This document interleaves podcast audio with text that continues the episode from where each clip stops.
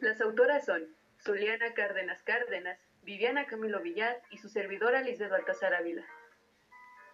Con el tema Características sobre resumen, síntesis y paráfrasis, podcast de carácter educativo original de la preparatoria Isidro Fabel Alfaro UMX.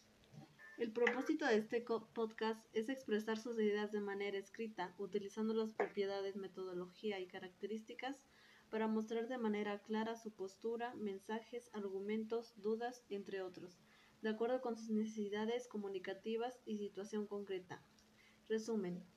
El resumen suele ser un texto continuo, carece de subtítulos o subdivisiones.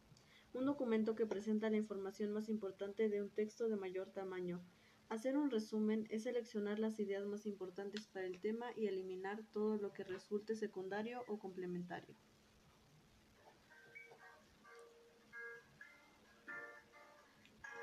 Síntesis es una exposición breve, escrita, oral que contiene un conjunto de ideas fundamentales y relacionadas con un asunto. Asimismo, es considerada una técnica de reducción textual donde se respetan las ideas esenciales de la autora original. No solo se trata de un más que un resumen, consiste simplemente en expresar las informaciones esquemática y expresadas desde el punto de vista del lector. Procede de lo simple a lo complejo, de los elementos al todo, de la causa a los efectos, del principio a las consecuencias. Paráfrasis. La paráfrasis es la interpretación de un texto para lograr una mejor comprensión del mismo. La característica fundamental es el uso del lenguaje propio del individuo.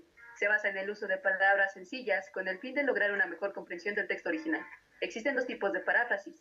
Mecánica es aquella en que las palabras originales del texto son sustituidas por sinónimos o en otros casos por expresiones parecidas.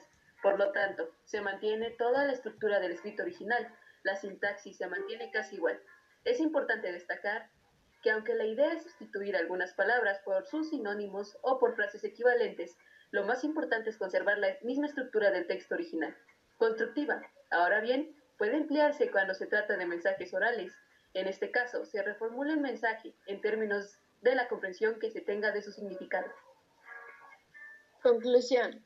Son un conjunto de técnicas escolares las cuales nos facilitan la obtención de ideas principales sobre un texto y en donde a su vez podemos expresar el punto de vista de un lector y un autor. Gracias por su atención.